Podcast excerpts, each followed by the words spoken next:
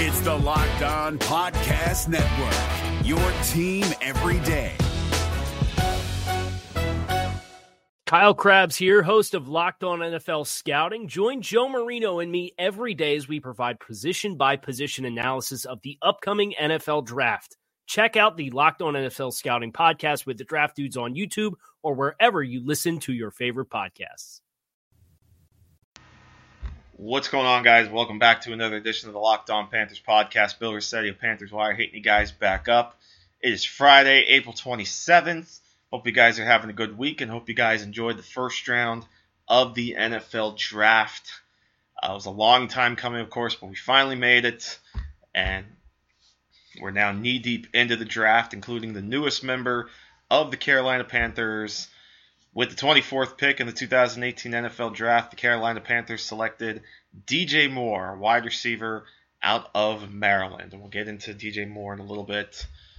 Uh, but first, a couple notes we got to touch on. First, we'll talk about the new contract extension for tight end Greg Olsen. He signed a two year, $17.1 million extension with the Panthers. Which will run him now through the 2020 season. He was set to become a free agent at the end of this upcoming season, but now he is under contract for the next three seasons. He can also hit incentives in his contract that would put him at $20 million over the two years. That could make him the highest paid tight end, or at the very least high, new Packers tight end Jimmy Graham is the league's highest paid tight end based on average annual value. Of course, Greg Olsen had that foot injury last year. Um, was placed on IR, missing eight weeks, but now it looks like he's back in tow. We talked in the past about the possibility, of course, tight end could have been a need in this draft because of Greg Olsen be, likely becoming a free agent. At the time, we thought it, would, it could have been possible, uh, but now, of course, with this new contract, he's pretty he's locked and loaded. So don't really have to worry about a tight end.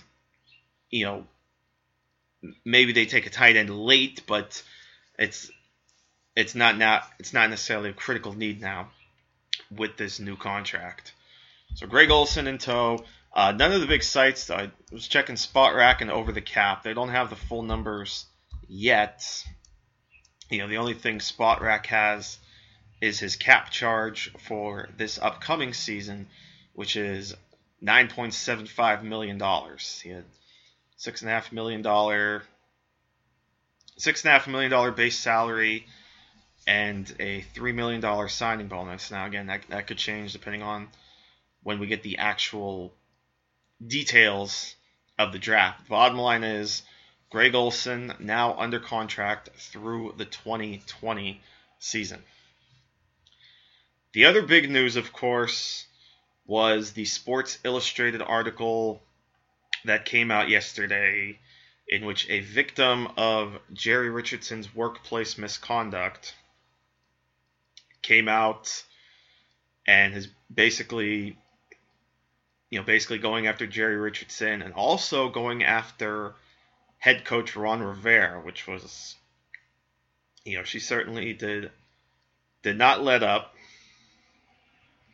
also went after Bob McNair, the owner of the Houston Texans, very unhappy with his his comments. And I'll read a paragraph from the Sports Illustrated article, at least part of the letter that this victim wrote. So, quote, Dear Bob McNair, thank you.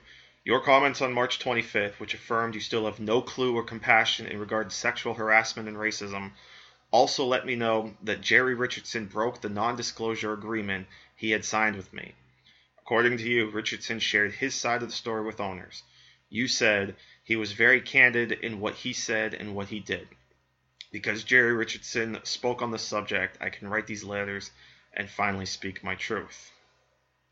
According to you, some of the comments he might have made could have been made jokingly and misunderstood. I'm sure he didn't mean to offend anybody. Jerry Richardson calling my friend, who was a well liked and respected scout, a N word cannot be taken out of context or misunderstood, and it could never be construed as a joke. For you to say that offends me. I can't even imagine the heartache he's had to endure, but that's his truth to tell. As for me, I did not misunderstand any of Jerry Richardson's comments to me. They were clear. He wrote down many of them in notes so there wouldn't be any, misunderstanding. And regardless of what his intentions were, you'll have to ask him that question. He sexually harassed and assaulted me. That is my truth. Unquote. So that was the victim's letter to Bob McNair. He also, the victim also wrote a letter to the NFL and also to enablers and also to head coach Ron Rivera. And I'll read part of the letter to Ron Rivera. Quote, Dear Ron Rivera, a week after the release of the Sports Illustrated story, you decide to break a Carolina Panthers post-game team huddle with Mr. Richardson on three. Wow. How insensitive you are to not only my truth, but to the truth of your scout, current, and former Panther staff, and even the victims of other perpetrators. Victims are hurt all over again when people publicly side with an abuser, let alone celebrate one.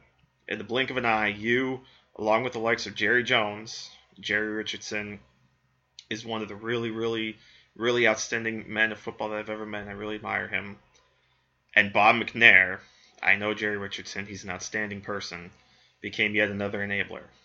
You are part of the reason this behavior is condoned and continues. Unquote. There's more more than letter, but so basically this victim went off, and then obviously a letter directly to Jerry Richardson. But boy, I mean th- this goes quite into detail, and of course, if you know if you want to check out the article yourself, it is on Sports Illustrated. Uh, My Truth in Letters is the name of the article. It's again just a group of letters by this victim. And at the top, there's a picture of Jerry Richardson and like a little cart, and the quote from the former Panthers employee: "Do you realize how much you hurt me?" So, quite a quite an eye-opening story. Um, and we know we're getting close to possibly getting close to a vote on Panthers ownership or new ownership and the chance that we could have a vote at the next owners meeting. But again, very uh, very disturbing story too. So again, you know, you, let you guys read it if you want to kind of create your own opinion if you so choose. This is David Harrison of the Locked On Commanders podcast, and this episode is brought to you by Discover. Looking for an assist with your credit card but can't get a hold of anyone? Luckily, with 24 7 US based live customer service from Discover, everyone has the option to talk to a real person anytime, day or night. Yep, you heard that right. You can talk to a real human in customer service anytime. Sounds like a real game changer if you ask us. Make the right call and get the service you deserve with Discover. Limitations apply. See terms at discover.com slash credit card. Is your team eliminated from the playoffs and in need of reinforcements? Maybe it's time for a rebuild, or maybe they're just a player or two away from taking home the Lombardi Trophy. Either way, join Keith Sanchez and Damian Parson for Mock Draft Monday on the Locked On NFL Draft Podcast.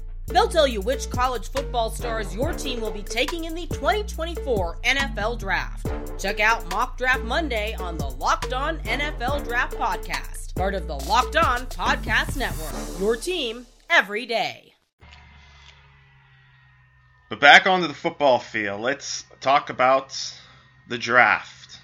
Let's talk about the Panthers' newest member, DJ Moore, certainly a uh,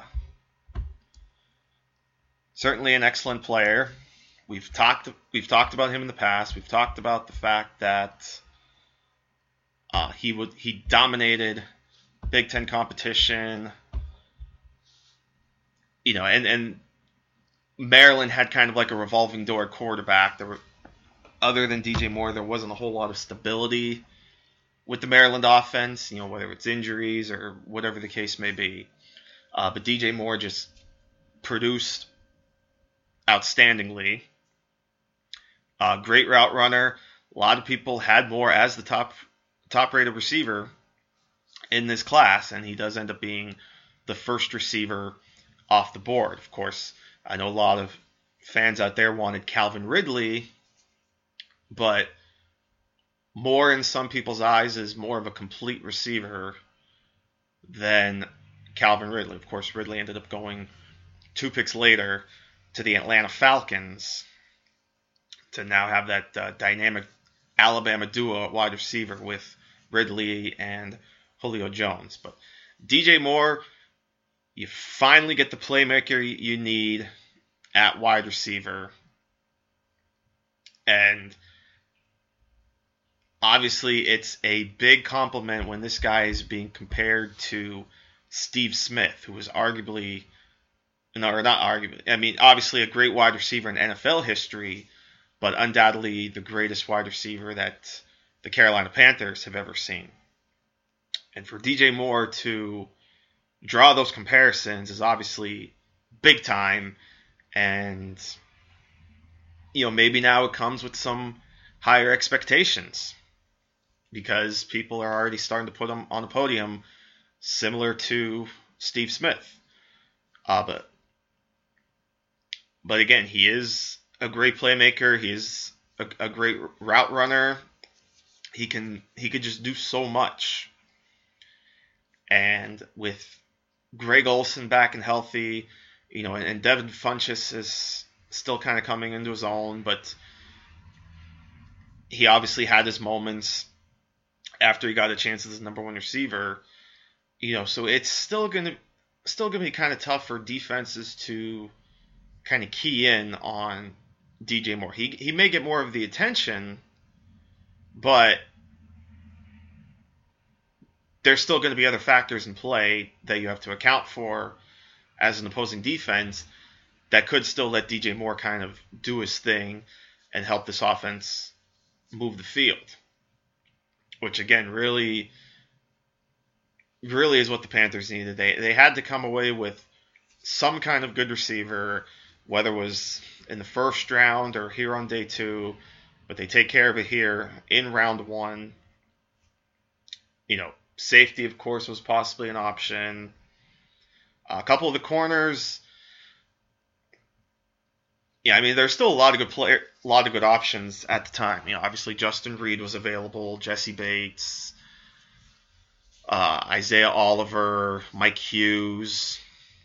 So there were some options. You know, of course, Jaire Alexander was not available because he was taken 18th overall by the Green Bay Packers. But I think Moore Moore is definitely a good fit, and I think it also says that the Panthers could be targeting Jessie Bates in round two. Now, whether he makes it to 55 or whether the Panthers are going to have to move up to get him is another question. But you have to, you have to think safety could be potentially an option here. You know, and, and, and I mean even Justin Reid is still on the board. You know, I really thought Pittsburgh was going to go safety, and they did, but not the safety I thought. You know, you figure it probably would have been Justin Reid or even Jessie Bates, but they went with Terrell Edmunds. And you know, down the line, I'll also give my thoughts on the entire draft. But right now, we're just going to talk about the DJ Moore pick and, you know, obviously just the Panthers' focus. But um, both of the top safeties, or two of the top safeties, at least in terms of who the Panthers could have been targeting, are still on the board. Now, what was interesting was that Derwin James slid a little further than most people thought. It was starting to become a little interesting whether Derwin James would uh, actually make it to the Panthers or if maybe the Panthers would move up. But he ended up being gobbled up by the Chargers at 17. Um, and certainly DJ Moore was one of the the next best options. And I believe I believe the quote from Hurney was about Moore's ability with the yards after the catch was kind of the quote unquote tie breaking scenario uh, between the two receivers. And that's why the Panthers ended up leaning toward DJ Moore. But again, DJ Moore, fantastic receiver. I think Panthers fans have to have to be excited. I mean, yeah, obviously there's going to be those that wanted Calvin Ridley, but I, I think you're going to be quite happy with DJ Moore. Looking ahead now to day two, again, safety still on the board. Just, Justin Reid, Jessie Bates. Um, you have to think. You have to think safety is going to be a target, or or possibly a cornerback. Uh, Isaiah Oliver still on the board. So I mean, there, there's a couple options that that the Panthers can go in. It'll be really interesting what they do tonight. You know, again, and, and could they could they come up for somebody? You know, they have that extra pick in the third round. Do they use that as ammunition to move up in the second round to get one of these targets, or do they just sit back and see who falls to them at 55? Or do they eye one of the the other safeties? you know, that aren't Justin Reid or Jessie Bates? Could they be looking at someone like, say, Kyzir White later in the draft or Quin Blanding? You know, I, I don't know. I think uh, I certainly, you know, and I, I've obviously made it clear how much I would, I think Justin Reid would really fit this offense, and even even Jessie Bates is a good option. Look, Je- Jessie Bates is a tremendous athlete, and he plays the position so well. You know, he may not be as versatile as Justin Reid, but he's still a quality safety and, and can definitely get the job done.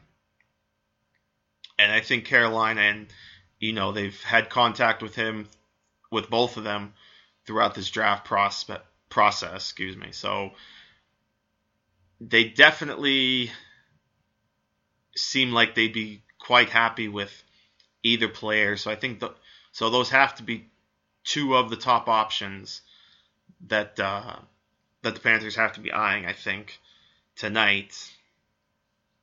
You know, again, edge is still a possibility. Maybe they could go guard, but um, that also depends on on how much they like what they have. You know, maybe maybe they're comfortable with the free agent signings they made, like like Jonathan Sears, for example, out of Minnesota. Maybe they like the possibility of Taylor Moton and Tyler Larsen competing for a guard spot. You know, who knows? I I, I think today's going to be pretty telling in terms of how the Panthers view their their current offensive line depth chart. If they go after one early or trade up for one, obviously they'll really like the prospect. But if they kind of sit back and go in different directions, then maybe that tells us that they're they're content with where they're at.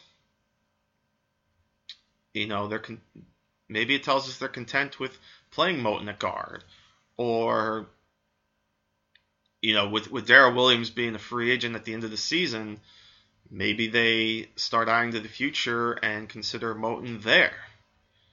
You know, because remember you did invest a second round pick in Taylor Moton last year, so at some point you want to see what you have in him.